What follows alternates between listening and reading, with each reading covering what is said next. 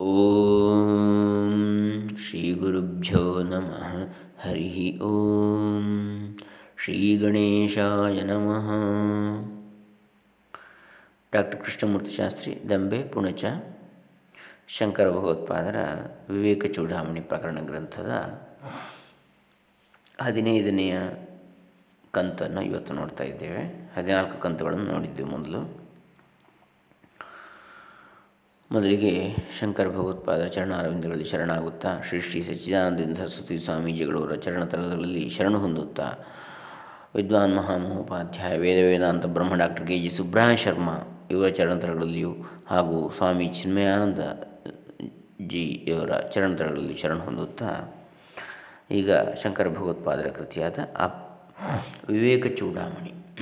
ಇದರಲ್ಲಿ ಹದಿನೈದನೇ ಕಂತು ಅಪರೋಕ್ಷ ಅನುಭೂತಿ ಮತ್ತು ಬಂಧ ವಿಮೋಚನೆ ಎನ್ನತಕ್ಕಂಥದ್ದು. ಇದು ಅರವತ್ತೆರಡರಿಂದ ಅರವತ್ತಾರರವರೆಗೆ ಇದೆ ಶ್ಲೋಕಗಳು.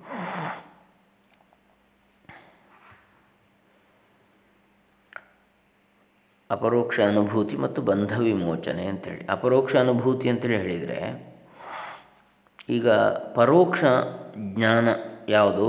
ಶಾಸ್ತ್ರ ಅಧ್ಯಯನದ ಮೂಲಕ ಅಥವಾ ಗುರು ಉಪದೇಶದ ಮೂಲಕ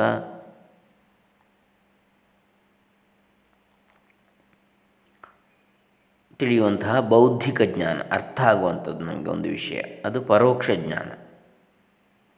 ಇದು ಅಪರೋಕ್ಷ ಜ್ಞಾನಕ್ಕೆ ಪೂರ್ವಭಾವಿಯಾಗಿ ಇರುವೆ, ಇರಬೇಕಾದಂಥದ್ದು. ಇನ್ನು ಪ್ರತ್ಯಕ್ಷ ಅಂತೇಳಿ ಹೇಳುವುದಿಲ್ಲ, ಅದನ್ನು ಅಪರೋಕ್ಷ ಅನುಭೂತಿ ಅಂತ ಹೇಳ್ತಾರೆ. ಅಥವಾ ಅಪರೋಕ್ಷ ಜ್ಞಾನ ಅಂದರೆ ಏನು? ಅದು ಅನುಭೂತಿ ಅಂತ ಹೇಳಿದರೆ ಹೆಚ್ಚು. ಅರ್ಥ ಬರ್ತದೆ ಅದಕ್ಕೆ. ಯಾಕಂದರೆ ಅನುಭವ ಅದು. ಅಂದರೆ ಇಂದ್ರಿಯಗಳ ಹಿಡಿತಕ್ಕೆ ಸಿಕ್ಕದ ಅತ್ಯಂತ ಆಂತರಿಕ ಅನುಭವವು ನಮ್ಮೊಳಗೆ ನೇರವಾಗಿ ಸ್ಫುರಿಸುವಂತಹ ಸೂಕ್ಷ್ಮ ಪ್ರಜ್ಞಾ ಸ್ಥಿತಿಯನ್ನು ಅಪರೋಕ್ಷ ಅನುಭವ, ಅಪರೋಕ್ಷ ಅನುಭೂತಿ ಅಂತೇಳಿ ಶಾಸ್ತ್ರ ವಾಂಗ್ಮಯದಲ್ಲಿ ಹೇಳ್ತಾರೆ. ಅಂದರೆ ಈ ಯಾವ ಬುದ್ಧಿಯಿಂದ ಅರ್ಥ ಮಾಡಿಕೊಂಡ ವಿಚಾರ, ಅದು ನೇರ ಅನುಭವಕ್ಕೆ ಬಂದಾಗ ನಮಗೆ, ಅತೀಂದ್ರಿಯವಾಗಿ. ಆಂತರಿಕವಾಗಿ, ಆ ಅನುಭವಕ್ಕೆ ಬಂದಾಗ ಅದನ್ನು ಅಪರೋಕ್ಷ ಅನುಭೂತಿ ಅಂತ ಹೇಳ್ತಾರೆ. ಹೀಗಾಗಿ ಪರೋಕ್ಷ ಜ್ಞಾನ ಮೊದಲಿಗೆ, ಅಂದರೆ ಶಾಸ್ತ್ರಾಧ್ಯಯನದ ಮೂಲಕ ಅಥವಾ ಗುರು ಉಪದೇಶದ ಮೂಲಕ, ಆಮೇಲೆ ಅದನ್ನು, ಅದು ಶ್ರವಣ ಅಥವಾ ಪಠನ, ಅದರ ನಂತರ ಅದನ್ನು ನಾವು ಮನನ ನಿಧ್ಯಾಸನಾದಿಗಳಿಂದ ಅನುಭವಕ್ಕೆ ತಂದುಕೊಳ್ಳತಕ್ಕಂಥದ್ದೇ ಅಪರೋಕ್ಷ ಅನುಭವ, ಅಪರೋಕ್ಷ ಅನುಭೂತಿ. ಈಗ ಅರವತ್ತ ಎರಡರಿಂದ ಅರವತ್ತಾರರವರೆಗೆ ಈ ಬಗ್ಗೆ ಹೇಳ್ತಾರೆ, ಅಪರೋಕ್ಷ ಅನುಭೂತಿ ಮತ್ತು ಬಂಧ ವಿಮೋಚನೆಯ ಬಗ್ಗೆ. ಅರವತ್ತೆರಡನೇ ಶ್ಲೋಕ ನೋಡೋಣ. ವಿವೇಕ ಚೂಡಾಮಣಿ.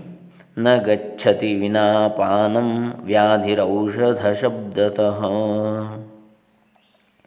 ವಿನಾ ಪರೋಕ್ಷಾನುಭವಂ ಬ್ರಹ್ಮಶಬ್ದೈರ್ನ ಮುಚ್ಯತೆ. ಔಷಧವನ್ನು ಸೇವಿಸದೆ ಕೇವಲ ಔಷಧ ಎಂಬ ಶಬ್ದವನ್ನು ಉಚ್ಚರಿಸಿದ ಕೂಡಲೇ ರೋಗವು ಹೋಗುವುದಿಲ್ಲ. ಹೋಗ್ತದ? ಇಲ್ಲ. ಹಾಗೆಯೇ ಬ್ರಹ್ಮ ಸಾಕ್ಷಾತ್ಕಾರವಾಗದೆ, ಅದರ ಅಪರೋಕ್ಷವಾದ ಅನುಭವ ಆಗದೆ ಬ್ರಹ್ಮ ಮೊದಲಾದ ಶಬ್ದಗಳನ್ನು ಹೇಳಿದ ಮಾತ್ರದಿಂದ ಯಾರೂ ಕೂಡ ಮುಕ್ತರಾಗುವುದಿಲ್ಲ. ಕೇವಲ ಮಂತ್ರೋಚ್ಚಾರಣೆಯಿಂದ ಯಾವ ಪ್ರಯೋಜನವು ಸಿದ್ಧಿಸದು ಅಂತೇಳಿ. ಅದರ ಜ್ಞಾನವಾಗಬೇಕು, ಅದರ ಅನುಭವವಾಗಬೇಕು. ಕೇವಲ ಅರ್ಥಜ್ಞಾನದಿಂದಲೂ ಪೂರ್ಣ ಸಿದ್ಧಿ ಆಗುವುದಿಲ್ಲ. ಅದರ ಅನುಭವ ನಮಗಾದಾಗ, ಅದು ನಮ್ಮ ಆಚರಣೆಯಲ್ಲಿ ಬಂದಾಗ ಆವಾಗ ಅದರದು ಸಿದ್ಧಿ, ಪೂರ್ಣ ಫಲ. ಅಕೃತ್ವ ದೇಹ ವಿಲಯಂ ಅಜ್ಞಾತ್ವಾ ತತ್ವಮಾತ್ಮನಃ. ಬಾಹ್ಯಶಬ್ದೈ ಕುತೋ ಮುಕ್ತಿರುಕ್ತಿ ಮಾತ್ರ ಫಲೈರ್ನೃಣಾಂ. ಅರವತ್ತ ಮೂರನೇ ಶ್ಲೋಕ. ಅಕೃತ್ವ ದೃಶ್ಯ ವಿಲಯಂ ದೃಶ್ಯ ವಸ್ತುಗಳ ಕಡೆಗೆ ಹೋಗುವ ಗಮನವು ನಾಶವಾಗದೆ ಅಜ್ಞಾತ್ವ ತತ್ವಂ ಆತ್ಮನಃ. ಆತ್ಮತತ್ವವನ್ನು ತಿಳಿದುಕೊಳ್ಳದೆ ಬಾಹ್ಯ ಶಬ್ದೈ ಕುತಃ ಮುಕ್ತಿ ಉಕ್ತಿ ಮಾತ್ರ ಫಲೈ ನೃಣಾಂ. ಉಚ್ಚಾರಣೆಯನ್ನು ಬಿಟ್ಟು ಬೇರೆ ಫಲವಿಲ್ಲದ ಹೊರಗಿನ ಶಬ್ದಗಳಿಂದ ಮನುಷ್ಯನಿಗೆ ಮುಕ್ತಿ ಹೇಗೆ ಸಿಗ್ತದೆ? ಅಂದರೆ ದೃಶ್ಯ ವಸ್ತುಗಳ ಕಡೆಗೆ ಹೋಗುವ ಗಮನ ಇಲ್ಲದೆ ಆಗಬೇಕು. ಅಂದರೆ ಆಂತರಿಕ ದೃಷ್ಟಿ ಉಂಟಾಗಬೇಕು. ಆತ್ಮತತ್ವವನ್ನು ತಿಳಿದುಕೊಳ್ಳಬೇಕು. ಹೀಗಾದರೆ ಮಾತ್ರ ಯಾವುದನ್ನು ಉಚ್ಚಾರಣೆ ಮಾಡಿದರೂ ಕೂಡ ಅದರ ಫಲ ಹೊರತು ಕಹ, ಬ, ಕೇವಲ ಶಬ್ದೋಚ್ಚಾರಣೆಯಿಂದ ಯಾವುದು ಮುಕ್ತಿ ಸಿಗುವುದಿಲ್ಲ. ಬರಿಯ ಬಾಯಿ ಮಾತಿನ ಶುಷ್ಕ ವೇದಾಂತದಿಂದ ಯಾರೂ ಮೋಕ್ಷವನ್ನು ಪಡೆದಿಲ್ಲ. ಅರ್ಥಹೀನ ಚರ್ಚೆ ಯಾಂತ್ರಿಕವಾಗಿ ಮಾಡುವ ಪುನರುಚ್ಚಾರಣೆ ಕಂಠಶೋಷಣೆ ಮಾಡುವ ವಾದವಿವಾದಗಳು, ಇವು ಯಾವುವೂ ಸಾಧಕನಿಗೆ ಆತ್ಮಜ್ಞಾನವನ್ನು ದೊರಕಿಸಿಲ್ಲ. ನಮ್ಮ ಹಿರಿಯರಾದ ಋಷಿವರ್ಯರು ತಮ್ಮ ಧ್ಯೇಯ ಸಾಧನೆಗಾಗಿ ನಡೆದ ಯಾವ ಮಾರ್ಗ, ಅದು ಆತ್ಮಾನುಭವದ ದಿವ್ಯ ದರ್ಶನ ಪಡೆಯತಕ್ಕಂಥದ್ದು. ಅದರ ಒಂದು ಕ್ಷಣ ಆದರೂ ಅಂಥದ್ದಾದರೆ ಆತ್ಮಾನುಭವದ ದಿವ್ಯ ದರ್ಶನವಾದರೆ ನಮ್ಮ ಮಿಥ್ಯಾಜ್ಞಾನವು ನಮ್ಮನ್ನು ಬಿಟ್ಟು ತೊಲಗ್ತದೆ ಅದಾಗದ ಹೊರತು ನಮ್ಮ ಮಿಥ್ಯಾಜ್ಞಾನ ಹೋಗುವುದಿಲ್ಲ, ಅವಿದ್ಯೆ ಹೋಗುವುದಿಲ್ಲ. ಆಧುನಿಕ ಯುಗದಲ್ಲೂ ಎಷ್ಟೋ ಜನ ಮಹಾತ್ಮರು ಅದೇ ಪಥದಲ್ಲಿ ನಡೆದು ಅದೇ ಗುರಿಯನ್ನು ಪಡೆದಿದ್ದಾರೆ, ತಲುಪಿದ್ದಾರೆ. ಹಾಗಾಗಿ ಕೇವಲ ಹೊರಗಿನ ಬ್ರಹ್ಮ ಶಬ್ದದ ಉಚ್ಚಾರಣೆ ಆತ್ಮಶಬ್ದ ಮೋಕ್ಷ ಶಬ್ದ ಉಚ್ಚಾರಣೆಯಿಂದ ಸಾಧಕನಿಗೆ ಆತ್ಮಜ್ಞಾನ ಉಂಟಾಗುವುದಿಲ್ಲ. ಅವುಗಳಿಂದ ಅವನಿಗೆ ದೊರಕುವುದು ವೃಥ, ಆಯಾಸ ಹಾಗೂ ನಿರುತ್ಸಾಹ, ವಾದ ವಿವಾದಗಳಿಂದ. ಆದ್ದರಿಂದಲೇ ಶ್ರೀಶಂಕರರು ಮಾತು ಮುಂತಾದ ಬಾಹ್ಯ ಆಡಂಬರವನ್ನು ಕಡಿಮೆ ಮಾಡಿ ಅಭ್ಯಾಸ, ಸಾಧನೆಗಳನ್ನು ವರ್ತಿಸುವಂತೆ ಹೇಳಿದ್ದಾರೆ ಈ ಶ್ಲೋಕದಲ್ಲಿ. ಮುಂದಿನದು ಅಕೃತ್ವಾ ಶತ್ರು ಸಂಹಾರಂ ಅಗತ್ವಾಖಿಲಭೂಶ್ರಿಜಂ ರಾಜಾಹಮಿತಿ ಶಬ್ದಾನ್ನೋ ರಾಜ ಭವಿತುಮರ್ಹತಿ ಶತ್ರುಗಳನ್ನು ಸಂಹಾರ ಮಾಡದೆ, ಸಮಸ್ತ ಪೃಥ್ವಿ ಮಂಡಲದ ಐಶ್ವರ್ಯವನ್ನು ಹೊಂದದೆ ನಾನು ರಾಜ ಅಂತ ಹೇಳಿಕೊಳ್ಳುವುದರಿಂದಲೇ ಅವನು ರಾಜನಾಗ್ತಾನ? ಆಗುವುದಿಲ್ಲ. ಹಾಗೆಯೇ ಆತ್ಮಜ್ಞಾನ ಉಂಟಾಗಬೇಕಾದರೆ ಕೂಡ ಸಾಧಕನು ತನ್ನ ಆಂತರಿಕ ಜೀವನದ ಎಲ್ಲ ನಿಯಮಗಳನ್ನು ಮೊದಲು ಪರಿಪಾಲಿಸಬೇಕು. ತನ್ನ ಆಂತರಿಕ ಶತ್ರುಗಳನ್ನೆಲ್ಲ ಸಂಪೂರ್ಣವಾಗಿ ಜಯಿಸಿ ತನ್ನ ಬುದ್ಧಿ ಮತ್ತು ಇಂದ್ರಿಯಗಳ ಮೇಲೆ ನಿಷ್ಠರವಾದ ಹತೋಟಿಯನ್ನು ಸ್ಥಾಪಿಸಿದ ನಂತರವೇ ಆತ್ಮ ಸಂಯಮದ ಪ್ರಶಸ್ತಿ ಸಾಧಕನಿಗೆ ದೊರಕ್ತದೆ ಅಂತೇಳಿ ಹೇಳ್ತಾ ಇದ್ದಾರೆ. ಇದು ಅರುವತ್ತ ನಾಲ್ಕನೆಯ ಶ್ಲೋಕ. ಅರವತ್ತೈದನೆಯದು, ಆಪ್ತೋಕ್ತಿ ಖನನಂ ತಥೋಪರಿಶಿಲಾದ್ಯುತ್ಕರ್ಷಣಂ ಸ್ವೀಕೃತಿಂ ನಿಕ್ಷೇಪಸ್ಸಮಪೇಕ್ಷತೆ ನ ಬಹಿಃ ಶಬ್ದೈಸ್ತು ನಿರ್ಗಚ್ಚತಿ. ತದ್ವದ್ಬ್ರಹ್ಮವಿದೋಪದೇಶಮನನಧ್ಯಾನಾದಿಭಿರ್ಲಭ್ಯತೆ. ಮಾಯಾಕಾರ್ಯತಿರೋಹಿತಂ ಸ್ವಮಮಲಂ ತತ್ವನ್ನ ದುರ್ಯುಕ್ತಿಭಿ. ಅಂದರೆ ಆಪ್ತೋಕ್ತಿಂ ಖನನಂ ತಥೋಪರಿ ಶಿಲಾದ್ಯುತ್ಕರ್ಷಣಂ. ಸ್ವೀಕೃತಿ ನಿಕ್ಷೇಪ. ಸಮಪೇಕ್ಷತೆ ನಹಿ ಬಹಿಶಬ್ದೈಸ್ತು ನಿರ್ಗಚ್ಚತಿ ಅಂದರೆ ಆಪ್ತರ ಹಿತೋಕ್ತಿಯನ್ನು ಕೇಳಿ ಭೂಮಿಯನ್ನಾಗಿಯುವುದು, ಅದರ ಮೇಲಿರುವ ಕಲ್ಲು ಮಣ್ಣುಗಳನ್ನು ಎತ್ತಿ ಹಾಕುವುದು, ಇವುಗಳಿಂದ ಭೂಮಿಯಲ್ಲಿರುವ ನಿಕ್ಷೇಪವನ್ನು ಹೊರಕ್ಕೆ ತೆಗೆಯಬಹುದು ಬರಿಯ ನಿಧಿ ನಿಧಿ ಎಂಬ ಮಾತುಗಳಿಂದ ಅದು ಹೊರಕ್ಕೆ ಬರುವುದಿಲ್ಲ.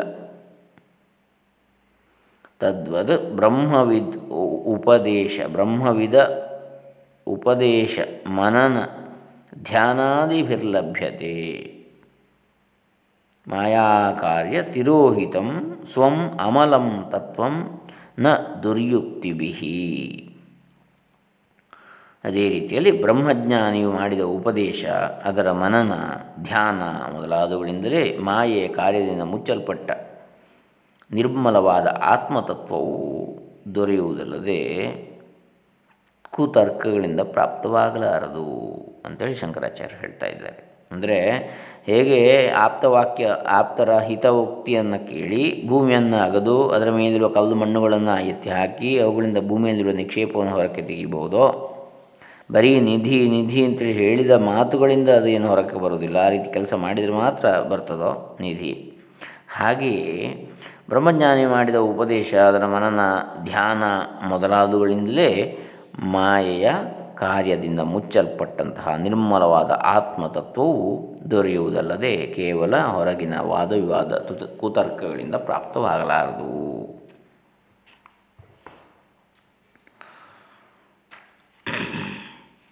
ತಸ್ಮಾತ್ ಸರ್ವಪ್ರಯತ್ನೇನ ಭವಬಂಧವಿಮುಕ್ತಯೇ. ಸ್ವೈರೇವ ಯತ್ನ ಕರ್ತವ್ಯೋ ರೋಗಾದಾವಿವ ಪಂಡಿತೈ ಅರವತ್ತ ಆರನೆಯ ಶ್ಲೋಕ ಇದು. ಆದ್ದರಿಂದ ರೋಗಾದಿಗಳು ಬಂದಾಗ ಜನರು ಅವುಗಳನ್ನು ವಾಸ ಮಾಡಿ, ವಾಸಿ ಮಾಡಿಕೊಳ್ಳಲು ಹೇಗೆ ತಾವೇ ಯತ್ನಿಸ್ತಾರೋ, ಹಾಗೆಯೇ ಸರ್ವ ಪ್ರಯತ್ನದಿಂದಲೂ ವಿದ್ವಾಂಸರು ಸಂಸಾರವೆಂಬ ಬಂಧನದಿಂದ ಬಿಡಿಸಿಕೊಳ್ಳಲು ತಾವೇ ಪ್ರಯತ್ನ ಪಡಬೇಕು ತಸ್ಮಾತ್ ಸರ್ವಪ್ರಯತ್ನೇನ ಭವಬಂಧ ವಿಮುಕ್ತಯೇ ಸ್ವೈ ಏವ ಯತ್ನ ಕರ್ತವ್ಯ ರೋಗಾದೌ ಇವ ಪಂಡಿತೈ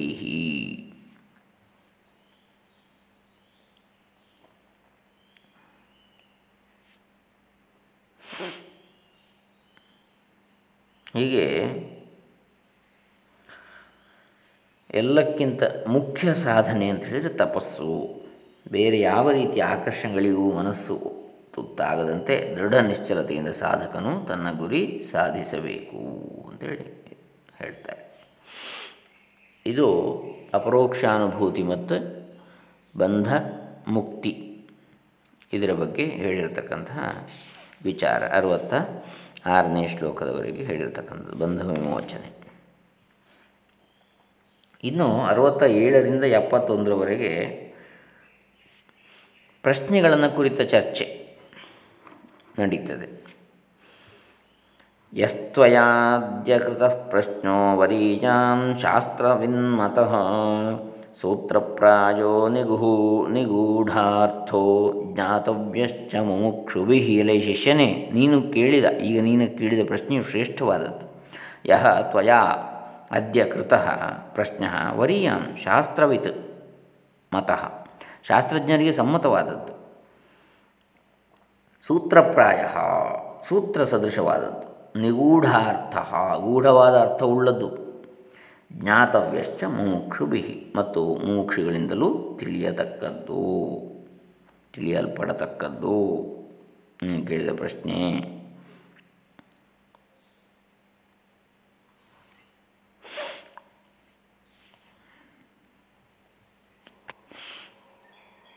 ಹಾಗಾಗಿ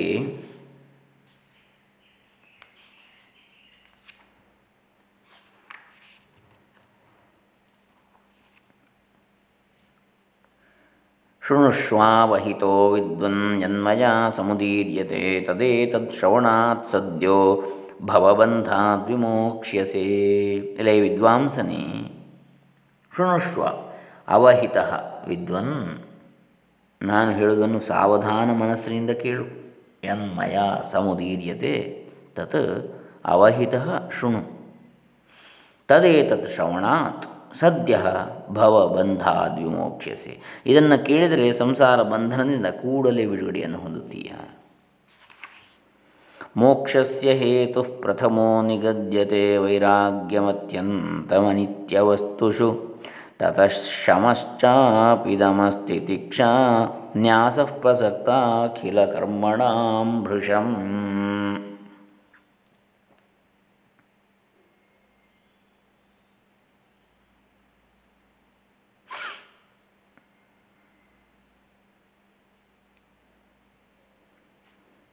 ಅಶಾಶ್ವತವಾದ ವಸ್ತುಗಳಲ್ಲಿ ತೀವ್ರವಾದ ವೈರಾಗ್ಯವೇ ಮೋಕ್ಷಕ್ಕೆ ಮೊದಲನೆಯ ಸಾಧನೆ. ಮೋಕ್ಷಸ್ಯ ಹೇತು ಪ್ರಥಮ.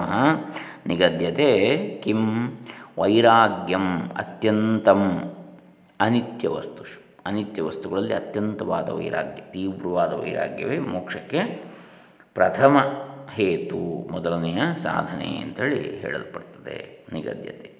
ತತಃ ಆ ಬಳಿಕ ಶಮಶ್ಚಾಪಿ ಶಮಃ ಚ ಅಪಿ ದಮಃ ತಿತಿಕ್ಷಾ ನ್ಯಾಸ ಪ್ರಸಕ್ತಾಖಿಲ ಕರ್ಮಣಾಂ ಭೃಷಂ ಶಮ ದಮ ತಿತಿಕ್ಷೆ ಮತ್ತು ಆಸಕ್ತಿಯುಳ್ಳ ಎಲ್ಲ ಕರ್ಮಗಳ, ಅಂದರೆ ಕಾಮನೆ ಇಂದ ಕೂಡಿದಂಥ ಎಲ್ಲ ಕರ್ಮಗಳ ಸಂಪೂರ್ಣ ತ್ಯಾಗ. ಭೃಷಂ ನ್ಯಾಸ ಅಖಿಲ ಕರ್ಮಣಾಂ ಪ್ರಸಕ್ತ ಅಖಿಲ ಭೃಷಂ ನ್ಯಾಸ. ಇವು ಅನಂತರದ ಸಾಧನೆಗಳು. ಶಮ ದಮ ಆಮೇಲೆ ಸಕಾಮಕರ್ಮಗಳ ಸಂಪೂರ್ಣ ತ್ಯಾಗ. ನಿಷ್ಕಾಮ ಯೋಗಿ ಆಗಬೇಕು ಅಂತೇಳಿ. ಅಂದರೆ ಬಯಕೆ ಇಲ್ಲದೆ, ಫಲಾಪೇಕ್ಷೆ ಇಲ್ಲದೆ ಕರ್ಮವನ್ನು ಮಾಡ್ತಕ್ಕಂಥದ್ದು ಕರ್ಮಣೆ, ಕರ್ಮಣ್ಯೇವ ಅಧಿಕಾರ ಹತೆ ಮಾ ಫಲೇಶು ಕದಾಚನ ಅಂತ ಅದನ್ನು ಹೇಳಿದ್ದಾನೆ ಗೀತಾಚಾರ್ಯ ಭಗವದ್ಗೀತೆಯಲ್ಲಿ. ಮಾ ಕರ್ಮಫಲ ಹೇತುರ್ಭೂ ಮಾತೆ ಸಂಗೋಸ್ತ್ವ ಕರ್ಮಣಿ ಅಂತೇಳಿ. ಹಾಗೆ ತತಶ್ರುತಿಸ್ತನ್ಮನನಂ ಸತತ್ವಧ್ಯಾನಂ ಚಿರಂ ನಿತ್ಯ ನಿರಂತರಂ ಮುನೇ ತಥೋ ವಿಕಲ್ಪಂ ಪರಮೇತ್ಮ, ಪರಮೇತ್ಯ ವಿದ್ವಾನ್. ಇಹ ಇವ ನಿರ್ವಾಣ ಸುಖಂ ಸಮೃಚ್ಛತಿ ತತಃ. ಆ ಬಳಿಕ ಶ್ರುತಿ ಕೇಳುವಿಕೆ ಗುರು ಮುಖದಿಂದ ವೇದಾಂತ ವಾಕ್ಯಗಳ ಶ್ರವಣ. ಯಾವುದು? ಇಷ್ಟಿದ್ದ ಮೇಲೆ. ಅಶಾಶ್ವತವಾದ ವಸ್ತುಗಳಲ್ಲಿ ತೀವ್ರವಾದ ವೈರಾಗ್ಯ. ಶಮ, ದಮ, ತಿತಿಕ್ಷೆ. ಶಮ ಅಂದರೆ ಮನಸ್ಸಿನ ನಿಯಂತ್ರಣ, ದಮ ಅಂದರೆ ಇಂದ್ರಿಯ ನಿಗ್ರಹ, ತಿತಿಕ್ಷೆ ಅಂತೇಳಿದರೆ ಸಹಿಷ್ಣುತೆ, ಸಹಿಸುವ ಶಕ್ತಿ ಮತ್ತು ಆಸಕ್ತಿ ಉಳ್ಳ ಎಲ್ಲ ಕರ್ಮಗಳ ಸಂಪೂರ್ಣ ತ್ಯಾಗ. ಸಕಾಮ ಕರ್ಮಗಳ ಸಂಪೂರ್ಣ ತ್ಯಾಗ. ಇವಿಷ್ಟಾದ ನಂತರ ಗುರುಮುಖದಿಂದ ವೇದಾಂತ ವಾಕ್ಯ ಶ್ರವಣ ಮತ್ತು ಅವುಗಳ ಮನನ. ತತಃ ಶ್ರುತಿ ತನ್ಮನನಂ ತಸ್ಯ ಮನನಂ. ಸ ತತ್ವಧ್ಯಾನಂ ನಿತ್ಯವೂ ಸತತವಾಗಿ ಮಾಡುವಂತಹ ಆತ್ಮೈಕ್ಯ ಚಿಂತನೆ. ಚಿರಂ ನಿತ್ಯ ನಿರಂತರಂ ಮುನೇ. ಇವು ಮುನಿಗೆ ಸಾಧನಗಳು. ಅವನಿಗೆ ಮುನಿ ಅಂತ ಹೇಳ್ತಾರೆ. ಈ ರೀತಿಯಾಗಿ ಯಾವುದು? ನಿತ್ಯಾನಿತ್ಯ ವಿವೇಕ ಮತ್ತು ಶಮದಮ ತಿತಿಕ್ಷೆ ಮತ್ತು ಸಕಾಮ ಕರ್ಮ ತ್ಯಾಗ ಮಾಡಿದಂಥವನಿಗೆ ಮುನಿ ಅಂತೇಳಿ. ಅಂತಹ ಮುನಿಗೆ ಇದು ಸಾಧನಗಳು, ವೇದಾಂತ ವಾಕ್ಯಶ್ರವಣ ಗುರು ಮುಖದಿಂದ. ಅವುಗಳ ಮನನ ನಿತ್ಯವೂ ಸತತವಾಗಿ ಮಾಡುವ ಆತ್ಮೈಕ್ಯ ಚಿಂತನೆ. ಇದು ಇವಿಷ್ಟು ಮುನಿಗೆ ಸಾಧನಗಳು ಅಂತ ಹೇಳ್ತಾರೆ. ತಥೋ ವಿಕಲ್ಪಂ ಪರಂ ಏತ್ಯ ವಿದ್ವಾನ್, ಅನಂತರ ವಿದ್ವಾಂಸನಾದ ಮುನಿಯು ಶ್ರೇಷ್ಠವಾದ ನಿರ್ವಿಕಲ್ಪ ಸಮಾಧಿಯನ್ನು ಹೊಂದಿ ಅವಿಕಲ್ಪಂ ಪರಂ ಏತ್ಯ ಹೊಂದಿ. ನಿರ್ವಿಕಲ್ಪ ಅಂದ್ರೇನು ಸವಿಕಲ್ಪ ಅಂದರೆ ಯಾವುದೋ ಒಂದು ಬಾಹ್ಯವಾದ, ಸಾಕಾರ ರೂಪವಾದ, ವಿಕಲ್ಪ ರೂಪವಾದಂತಹ. ವಿಕಲ್ಪ ಅಂದರೆ ಒಂದು ರೂಪ ನಾಮಗಳಿರತಕ್ಕಂಥ ಒಂದು ಆಕಾರವನ್ನು. ಕುರಿತಾಗಿ ಮಾಡತಕ್ಕಂತಹ ಧ್ಯಾನ. ಅದರಿಂದ ಉಂಟಾಗುವ ಸಮಾಧಿ ಅದು ಸವಿಕಲ್ಪ ಸಮಾಧಿ. ನಿರ್ವಿಕಲ್ಪ ಸಮಾಧಿ ಅಂದರೆ ನಿರಾಕಾರ ತತ್ವದ ಮೇಲೆ ಮಾಡತಕ್ಕಂತಹ ಧ್ಯಾನದಿಂದ ಉಂಟಾಗುವ ಸಮಾಧಿ. ನಿರಾಕಾರವಾದಂಥ ಆತ್ಮತತ್ವ, ಬ್ರಹ್ಮತತ್ವ, ಅದಕ್ಕೆ ಆಕಾರ ಇದೆ ಸವಿಕಲ್ಪ ಸಮಾಧಿ ಅಂದರೆ ಈಗ ಋಷಿಮುನಿಗಳು ಭಗವಂತನನ್ನು ಸಾಕ್ಷಾತ್ಕರಿಸಿಕೊಂಡಿರ್ತಕ್ಕಂಥದ್ದು. ವಿಷ್ಣುವನ್ನಾಗಲಿ, ಶಿವನನ್ನಾಗಲಿ, ಬ್ರಹ್ಮನನ್ನಾಗಲಿ. ಅದು ಸಾಕಾರ ರೂಪದ ಸಮಾಧಿ. ಅದಕ್ಕೆ ಸವಿಕಲ್ಪ ಸಮಾಧಿ ಅಂತೇಳಿ ಅಲ್ಲಿ ಒಂದು ರೂಪ ನಾಮಗಳಿವೆ. ನಿರ್ವಿಕಲ್ಪ ಸಮಾಧಿಯಲ್ಲಿ ಅದಿಲ್ಲ, ಕೇವಲ ಆತ್ಮಚಿಂತನೆ, ಬ್ರಹ್ಮಾತ್ಮ ತತ್ವದ ಚಿಂತನೆ. ಅದು ಆಕಾರ, ರೂಪ ಇತ್ಯಾದಿಗಳಿದ್ದದ್ದಲ್ಲ. ಹೀಗೆ ಇಂತಹ ನಿರ್ವಿಕಲ್ಪ ಸಮಾಧಿಯನ್ನು ಹೊಂದಿ ಇಹೈವ ನಿರ್ವಾಣ ಸುಖಂ ಸಮೃಚ್ಛತಿ. ಬದುಕಿರುವಾಗಲೇ ಇಲ್ಲಿಯೇ ನಿರ್ವಾಣ ಸುಖವನ್ನು, ಮೋಕ್ಷ ಸುಖವನ್ನು ಅನುಭವಿಸ್ತಾನೆ ಅಂತೇಳಿ ಹೇಳ್ತಾರೆ.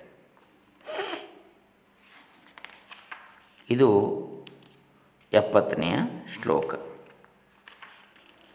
ಇನ್ನು ಎಪ್ಪತ್ತೊಂದನೆಯದು, ಯದ್ಬೋದ್ಧವ್ಯಂ ತವೇದಾನೀಂ ಆತ್ಮಾನಾತ್ಮವಿವೇಚನಂ ತದುಚ್ಯತೆ ಮಯಾ ಸಮ್ಯಕ್ ಶ್ರುತ್ವಾತ್ಮನ್ಯವಧಾರಯ.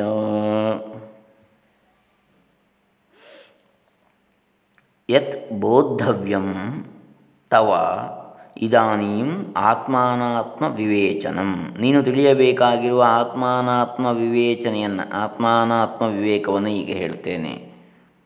ಯಾವುದು ನಿನಗೆ ತಿಳಿಯಬೇಕಾದ್ದೋ ಅಂತಹ ಆತ್ಮಾನಾತ್ಮ ವಿವೇಕವನ್ನು ಇವಾಗ ಈಗ ನಿನಗೆ ಹೇಳ್ತೇನೆ. ಯತ್ ಬೋದ್ಧವ್ಯಂ ತವ ಇದಾನೀಂ ಆತ್ಮಾನಾತ್ಮ ವಿವೇಚನಂ ತದ್ ಉಚ್ಯತೆ ಅದು ಹೇಳಲ್ಪಡ್ತದೆ ನನ್ನಿಂದ. ಮಯ ಸಮ್ಯಕ್ ಶುತ್ವ ಆತ್ಮನಿ ಅವಧಾರಯ. ಅದನ್ನು ಚೆನ್ನಾಗಿ ಕೇಳಿ ಮನಸ್ಸಿನಲ್ಲಿ ಸ್ಥಿರಪಡಿಸಿಕೋ ಅಂತೇಳಿ ಹೇಳ್ತಾನೆ. ಇದು ಪ್ರಶ್ನೆಗಳನ್ನು ಕುರಿತ ಚರ್ಚೆಯನ್ನು ನಾವು ನೋಡಿರ್ತಕ್ಕಂಥದ್ದು. ನೀನು ಕೇಳಿದ ಪ್ರಶ್ನೆ ಸರಿಯಾದದ್ದೇ ಆಗಿದೆ. ಈಗ ನೀನು ಏನು ಮಾಡಬೇಕು? ಅದಕ್ಕೆ ಉತ್ತರವನ್ನು ಕೇಳಬೇಕಿದ್ರೆ ನಿನ್ನ ಸಿದ್ಧತೆಗಳು ಯಾವ ರೀತಿ ಇರಬೇಕು? ಅದನ್ನು ಈಗ ಶಿಷ್ಯನ ಸಿದ್ಧತೆಗಳ ಬಗ್ಗೆ ಹೇಳಿದರು. ನೀನು ನಿತ್ಯಾನಿತ್ಯ ವಿವೇಕ, ಆಮೇಲೆ ಶಮ ದಮ ಉಪರತಿ, ತಿತಿಕ್ಷೆ, ಆಮೇಲೆ ಸಕಾಮಕರ್ಮ, ತ್ಯಾಗ ಸಂಪೂರ್ಣವಾದಂಥದ್ದು. ಇಷ್ಟನ್ನು ಮಾಡಿ ಮುನಿ ಎನಿಸು ಮುನಿ ಅಂತ ಹೇಳಿದರೆ ಸ್ಥಿತ ಪ್ರಜ್ಞಾ ಅಂತೇಳಿ ಏನು ಹೇಳಿದ್ದಾರೆ. ಅವನೇ ಮುನಿ ಮುನಿರುಚ್ಯತೆ ಅಂತೇಳಿ ಭಗವದ್ಗೀತೆಯಲ್ಲೂ ಬರ್ತದೆ.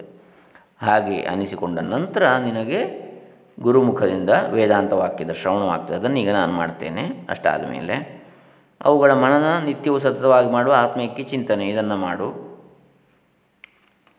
ಅನಂತರ ವಿದ್ವಾಂಸನಾದ ಮುನಿ ಶ್ರೇಷ್ಠವಾದ ನಿರ್ವಿಕಲ್ಪ ಸಮಾಧಿಯನ್ನು ಹೊಂದಿ ಬದುಕಿರುವಾಗಲೇ ನಿರ್ಮಾಣಿಸಿಕೊಂಡು ಅನುಭವಿಸ್ತಾನೆ ಅಂತೇಳಿ. ಅದ್ರ ಬಗ್ಗೆ ಹೇಳಿ, ಈಗ ಅಂತಹ ಆತ್ಮ ಅನಾತ್ಮ ಈಗ ನೀನು ತಿಳಿಯಬೇಕಾಗಿರ್ತಕ್ಕಂಥದ್ರಲ್ಲಿ ಮೊದಲನೇದು ಆತ್ಮ ಅನಾತ್ಮ ವಿವೇಕ. ಅದನ್ನು ಈಗ ಹೇಳ್ತೇನೆ, ಚೆನ್ನಾಗಿ ಕೇಳಿ, ಮನಸ್ಸಿನಲ್ಲಿ ಸ್ಥಿರಪಡಿಸಿಕೋ ಅಂತೇಳಿ ಗುರು ಹೇಳ್ತಾ ಇದ್ದೇನೆ. ಈಗ ಸ್ಥೂಲ ಶರೀರದ ಬಗ್ಗೆ ಹೇಳ್ತದೆ. ಅಂದರೆ ಆತ್ಮ ಯಾವುದು, ಅನಾತ್ಮ ಯಾವುದು, ಅದರ ಬಗ್ಗೆ ಅದನ್ನು ಪ್ರತ್ಯೇಕಿಸ್ತಕ್ಕಂಥ ಒಂದು ವಿವೇಚನೆ, ಬೇರೆ ಬೇರೆ ಮಾಡಿ ತೋರಿಸ್ತಕ್ಕಂಥದ್ದು. ಸ್ಥೂಲ ಶರೀರ ಅಂದರೆ ಏನು? ಅದು ಹೇಗೆ ಅನಾತ್ಮವಾಗ್ತದೆ? ಅಂಥೇಳಿ ಎಪ್ಪತ್ತೆರಡರಿಂದ ಎಪ್ಪತ್ತೈದನೇ ಶ್ಲೋಕದವರೆಗೆ ಮೂರು ಶ್ಲೋಕಗಳಲ್ಲಿ ಹೇಳಿದೆ. ನಾಲ್ಕು ಶ್ಲೋಕಗಳು, ಎಪ್ಪತ್ತೆರಡು, ಎಪ್ಪತ್ತ್ಮೂರು ಎಪ್ಪತ್ನಾಲ್ಕು ಎಪ್ಪತ್ತೈದು ಶ್ಲೋಕ ವಿವೇಕ ಚೂಡಾಮಣಿ, ಶಂಕರ ಭಗವತ್ಪಾದರ ಕೃತಿ. ಅದ್ಭುತವಾಗಿ ನೋಡಿ. ಸ್ಥೂಲ ಶರೀರದ ಬಗ್ಗೆ ಹೇಳ್ತದೆ ಮಜ್ಜಾಸ್ಥಿಮೇದ ಫಲರಕ್ತ ಚರ್ಮ ತ್ವಗಾಹ್ವಜೈರ್ಧಾತುಭಿರೇಭಿರನ್ವಿತಂ ಪಾದೋರುವಕ್ಷೋ ಭುಜಪೃಷ್ಠಮಸ್ತಕೈः ಅಂಗೈರುಪಾಂಗೈರುಪಯುಕ್ತಮೇತತ್ ಮಜ್ಜಾ ಅಸ್ಥಿ ಮೇದ ಫಲ ರಕ್ತ ಚರ್ಮ ತ್ವಕ್ ಆಹ್ವಯ ಧಾತುಭಿ ಏಭಿ ಅನ್ವಿತಂ ಪಾದ ಊರು ವಕ್ಷ ವಕ್ಷಸ್ ವಕ್ಷೋ ಭುಜ ಪೃಷ್ಠ ಮಸ್ತಕೈ ಅಂಗೈ ಉಪಾಂಗೈ ಉಪಯುಕ್ತ ಏತತ್. ಮಜ್ಜೆ, ಮೂಳೆ, ಕೊಬ್ಬು, ಮಾಂಸ, ರಕ್ತ, ಚರ್ಮ, ತ್ವಚೆ, ಚರ್ಮ. ತ್ವಕ್ ಎಂಬ ಹೆಸರುಳ್ಳ ಈ ಏಳು ಧಾತುಗಳಿಂದ ಕೂಡಿ ಕಾಲು, ತೊಡೆ, ಎದೆ, ತೋಳು, ಬೆನ್ನು, ತಲೆ ಮೊದಲಾದ ಅಂಗೋಪಾಂಗಗಳಿಂದ ಕೂಡಿರುವುದೇ ಸ್ಥೂಲ ಶರೀರ.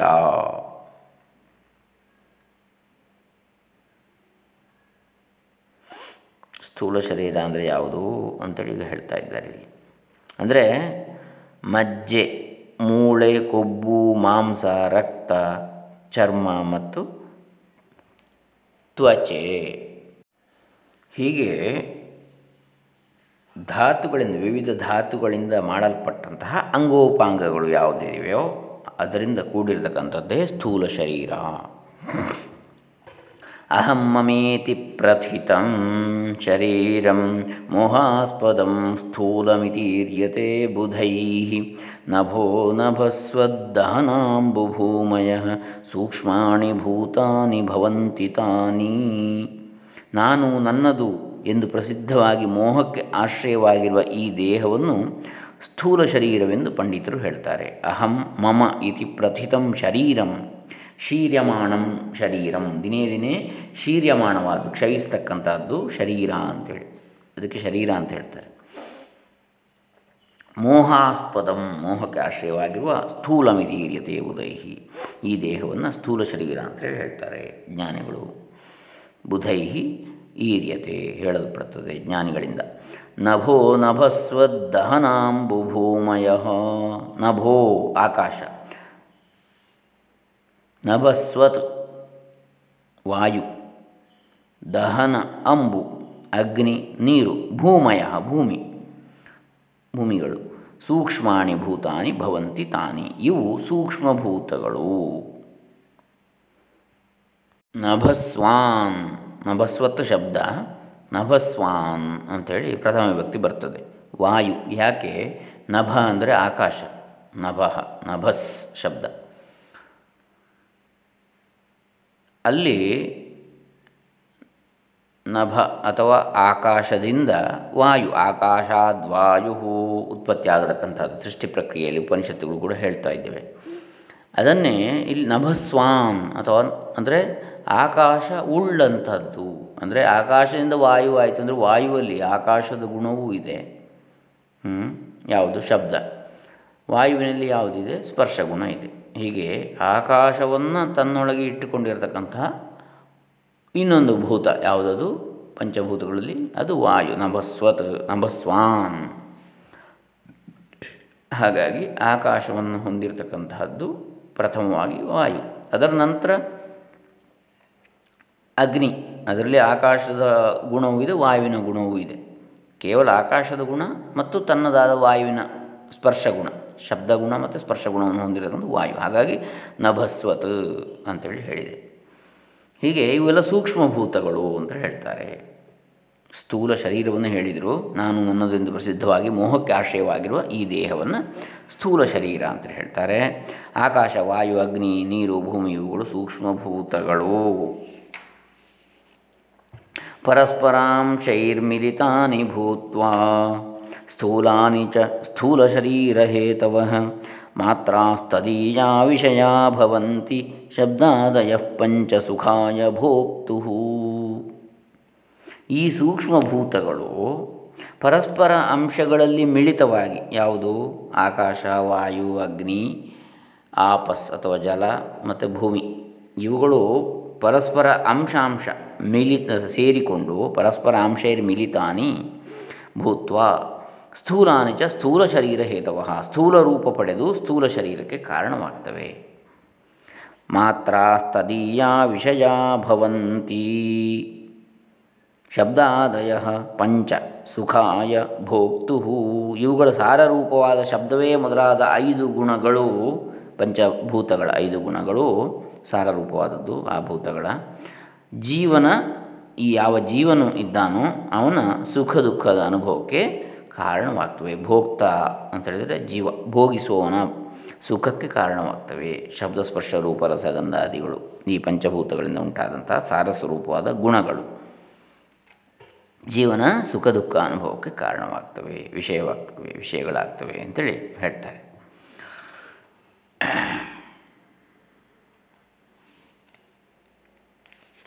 ಇದು ಸ್ಥೂಲ ಶರೀರದ ಬಗ್ಗೆ ಹೇಳ್ತಾ ಇದ್ದಾರೆ ಇದು. ಎಪ್ಪತ್ತ ನಾಲ್ಕನೆಯ ಶ್ಲೋಕ ನಾವು ನೋಡಿದ್ದು. ಇದರಲ್ಲಿ ಒಂದು ಬರ್ತದೆ, ಪರಸ್ಪರ ಅಂಶೈಹಿ ಮಿಲಿತಾನಿ ಅಂತ ಬರ್ತದೆ. ಅಂಶಾಂಶಗಳು ಸೇರಿ ಸ್ಥೂಲ ಶರೀರ ಉಂಟಾಗ್ತದೆ, ಈ ಸೂಕ್ಷ್ಮ ಭೂತಗಳಿಂದ ಅಂಥೇಳಿ. ಅದು ಹೇಗೆ ಅಂತ ಹೇಳಿದರೆ ಅದಕ್ಕೆ ಪಂಚೀಕರಣ ಮತ್ತು ತ್ರಿವೃತ್ಕರಣ ಅಂತೇಳಿ ಹೇಳ್ತಾರೆ. ಪಂಚೀಕರಣ ಅಂತೇಳಿ ಹೇಳಿದರೆ ಸೂಕ್ಷ್ಮಭೂತಗಳ ಪಂಚಾತ್ಮಕ ಸ್ವವಿಭಜನೆ ಮತ್ತು ಪರಸ್ಪರ ಸಂಯೋಗ ಪ್ರಕ್ರಿಯೆ. ಅಂದರೆ ಒಟ್ಟು ಮೊದಲಿಗೆ ಈ ಸೂಕ್ಷ್ಮಭೂತಗಳನ್ನು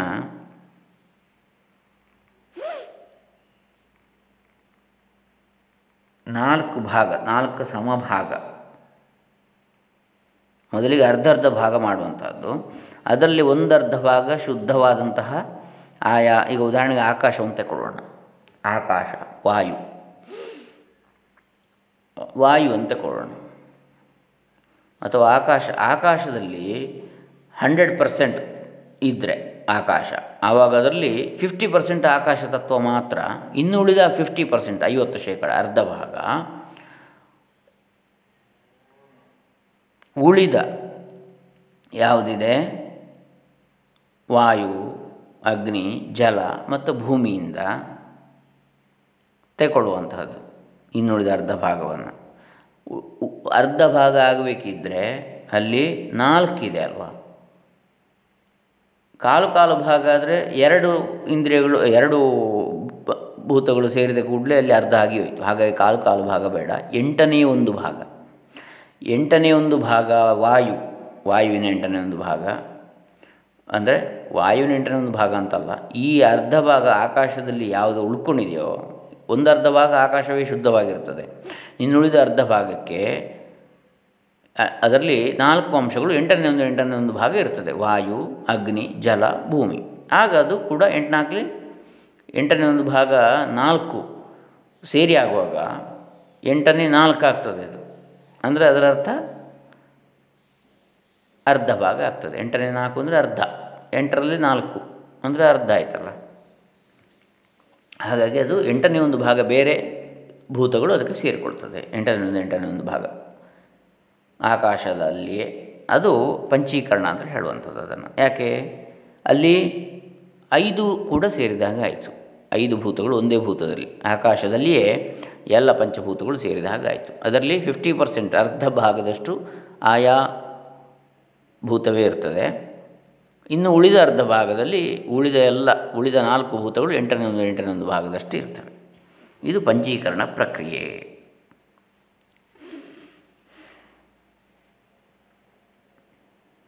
ಹೀಗೆ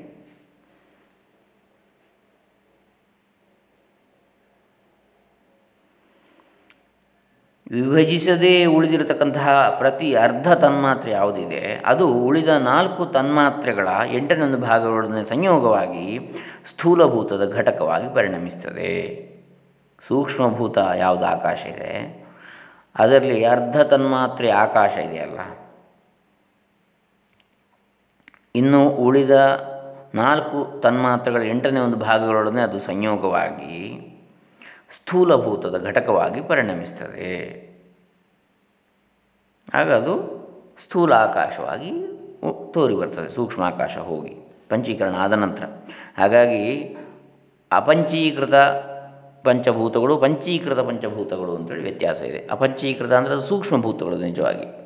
ಪಂಚೀಕೃತ ಅಂದರೆ ಸ್ಥೂಲಭೂತಗಳು, ಕಣ್ಣಿಗೆ ತೋರ್ತಕ್ಕಂಥದ್ದು, ಆಕಾಶ, ವಾಯು, ಅಗ್ನಿ ಜಲ ಅಥವಾ ಆಪಸ್ ಮತ್ತು ಭೂಮಿ. ಇವೆಲ್ಲ ಕಣ್ಣಿಗೆ ತೋರುವ ರೂಪದಲ್ಲಿ ಅನುಭವ ವೇದ್ಯವಾಗಿ ಬರುವಂಥದ್ದು ಪಂಚೀಕೃತವಾದಂಥದ್ದು. ಅದರಲ್ಲಿ ಅರ್ಧ ಭಾಗ ಮಾತ್ರ ಆಯಾಯ ಭೂತಗಳು ಇರ್ತವೆ ಶುದ್ಧವಾಗಿ. ಇನ್ನರ್ಧ ಭಾಗದಲ್ಲಿ ಎಂಟನೊಂದು ಎಂಟನೊಂದು ಎಂಟನೊಂದು ಎಂಟನೊಂದು ಉಳಿದ ನಾಲ್ಕು ಭೂತಗಳು ಇರ್ತವೆ. ಇಂಥದ್ದು ಪಂಚೀಕೃತಗೊಂಡಂಥದ್ದು. ಹೀಗೆ ಇದು ಸೃಷ್ಟಿ. ಹಾಗೆ ಆಗ ಅದು ಸ್ಥೂಲವಾಗಿ ಗೋಚರವಾಗ್ತದೆ.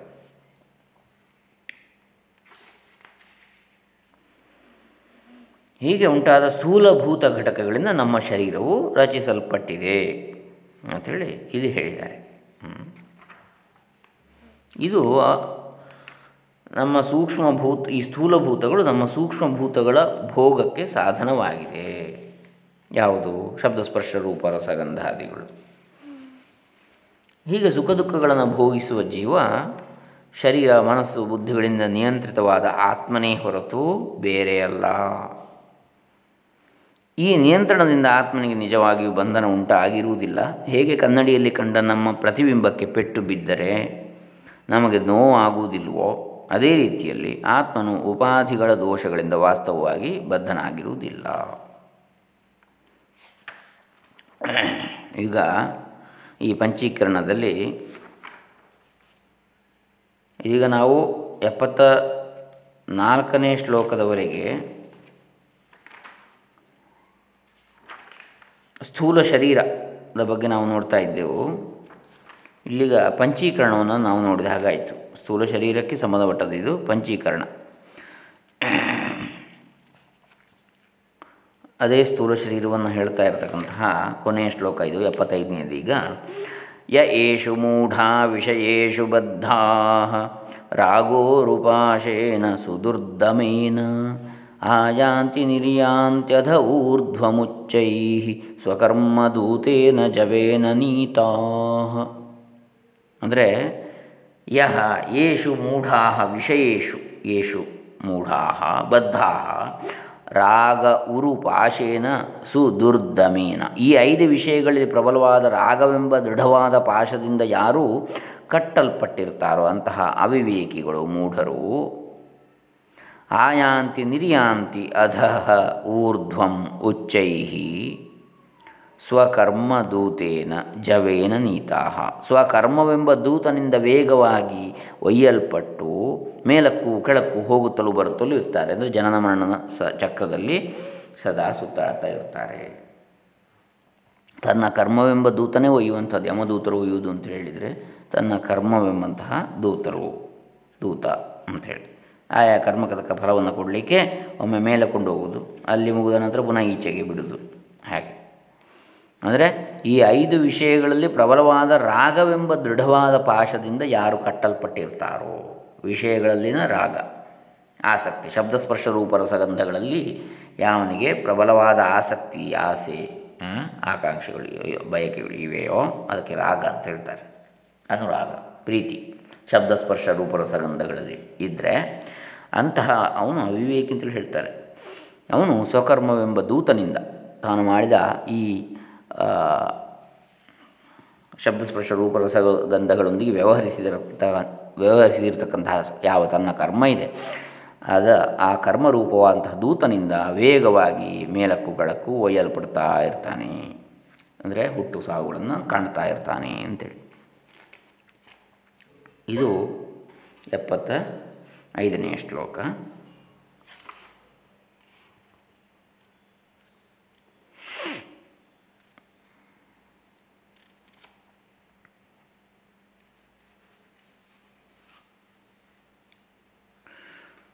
ಇನ್ನು ಎಪ್ಪತ್ತ ಆರನೇ ಶ್ಲೋಕದಿಂದ ಎಂಬತ್ತೆರಡನೇ ಶ್ಲೋಕದವರೆಗೆ ನಾಳೆ ದಿವಸ ನೋಡೋಣ ನಾವು. ಐಂದ್ರಿಕ ವಿಷಯಗಳ ಬಲೆ, ಮನುಷ್ಯನ ಬಂಧನ. ಇಂದ್ರಿಯ ವಿಷಯಗಳ ಬಲೆ ಯಾವ ರೀತಿ ಇರ್ತದೆ? ಇಂದ್ರಿಯಗಳಿಗೆ ಸಂಬಂಧಿಸಿದಂಥ ವಿಷಯಗಳ ಬಲೆ. ಮತ್ತು ಮನುಷ್ಯನು ಅದಕ್ಕೆ ಹೇಗೆ ಬಂಧಿತನಾಗ್ತಾನೆ? ಈ ವಿಷಯಗಳನ್ನು ಎಪ್ಪತ್ತ ಆರರಿಂದ ಎಂಬತ್ತೆರಡರವರೆಗೆ ಏಳು ಶ್ಲೋಕಗಳಲ್ಲಿ ನಾವು ನಾಳೆ ದಿವಸ ನೋಡಲಿಕ್ಕಿದ್ದೇವೆ. ಬಹಳ ಚೆನ್ನಾಗಿದೆ. ಇದು ತಿಳ್ಕೊಳ್ಳುವಂಥದ್ದು ವಿವೇಕ ಬರಬೇಕು ನಮಗೆ ಆಮೇಲೆ. ಅಂದರೆ ಶಾಸ್ತ್ರಜ್ಞಾನ ಕೇವಲ ಜ್ಞಾನದಿಂದ ತಿಳುವಳಿಕೆ, ಬುದ್ಧಿ ಜ್ಞಾನದಿಂದಲೇ ಆತ್ಮಜ್ಞಾನ ಅಥವಾ ಮೋಕ್ಷ ಉಂಟಾಗುವುದಿಲ್ಲ. ಆದರೆ ಅದನ್ನು ಈ ಶ್ರವಣ ಮಾಡಿದ್ದನ್ನು ಅಥವಾ ಪಠನ ಮಾಡಿದ್ದನ್ನು ನಾವು ಮನನ ನಿಧಿಧ್ಯಾಸನಾದಿಗಳಿಂದ ವಿಚಾರಿಸಿ, ವಿಮರ್ಶಿಸಿ, ಸ್ಥಿರೀಕರಿಸಿ, ಸಂಸ್ಕರಿಸಿ ಅನುಭವಕ್ಕೆ ತರಬೇಕು. ಅದು ಅನುಭವಕ್ಕೆ ಬಂದಾಗ ನಮಗೆ ಆತ್ಮಜ್ಞಾನ ಅದರಿಂದ ಮೋಕ್ಷ ಉಂಟಾಗ್ತದೆ ಅಂತೇಳಿ ಹೇಳುವಂಥದ್ದು. ಈಗ ಅದರ ಕನಿಷ್ಠ ತಿಳುವಳಿಕೆ ಆದರೂ ನಮಗೆ ಬೇಕಾಗ್ತದೆ, ಬುದ್ಧಿ, ಜ್ಞಾನ. ತಿಳುವಳಿಕೆ ಆಗದಿದ್ದರೆ ಆಮೇಲೆ ಅದರ ಮನನ ಮಾಡೋದು ಹೇಗೆ, ಅದರ ನಿಧ್ಯಾಸನ ಮಾಡೋದು ಹೇಗೆ ಯಾವುದು ಆದರೂ ಹೇಗೆ. ಹಾಗಾಗಿ ಈಗ ನಾವು ಮೊದಲು ತಿಳ್ಕೊಂಡು ಆಮೇಲೆ ಅದರ ಮುಂದೆ ಹೆಚ್ಚು ಹೆಚ್ಚು ಅದರ ಬಗ್ಗೆ ಚಿಂತನೆ ಮಾಡ್ತಾ ಆತ್ಮೋದ್ಧಾರದ ದಾರಿಯನ್ನು ಹಿಡಿಯೋಣ. ಆ ಸದ್ಗುರುಗಳ ಭಗವಂತನ ಅನುಗ್ರಹ ಇರಲಿ ಅಂತೇಳಿ ಪ್ರಾರ್ಥಿಸ್ತಾ ಇವತ್ತಿನ ಈ ಒಂದು ವಿವೇಕ ಚೂಡಾವಣಿ ಭಾಗವನ್ನು ಇಲ್ಲಿಗೆ ಮುಕ್ತಾಯ ಮಾಡೋಣ. ನಾಳೆ ದಿವಸ ಮುಂದುವರಿಸೋಣ. ಹರೇ ರಾಮ, ಶ್ರೀ ಶಂಕರಾರ್ಪಿತಮಸ್ತು. ಓಂ ತತ್ಸತ್.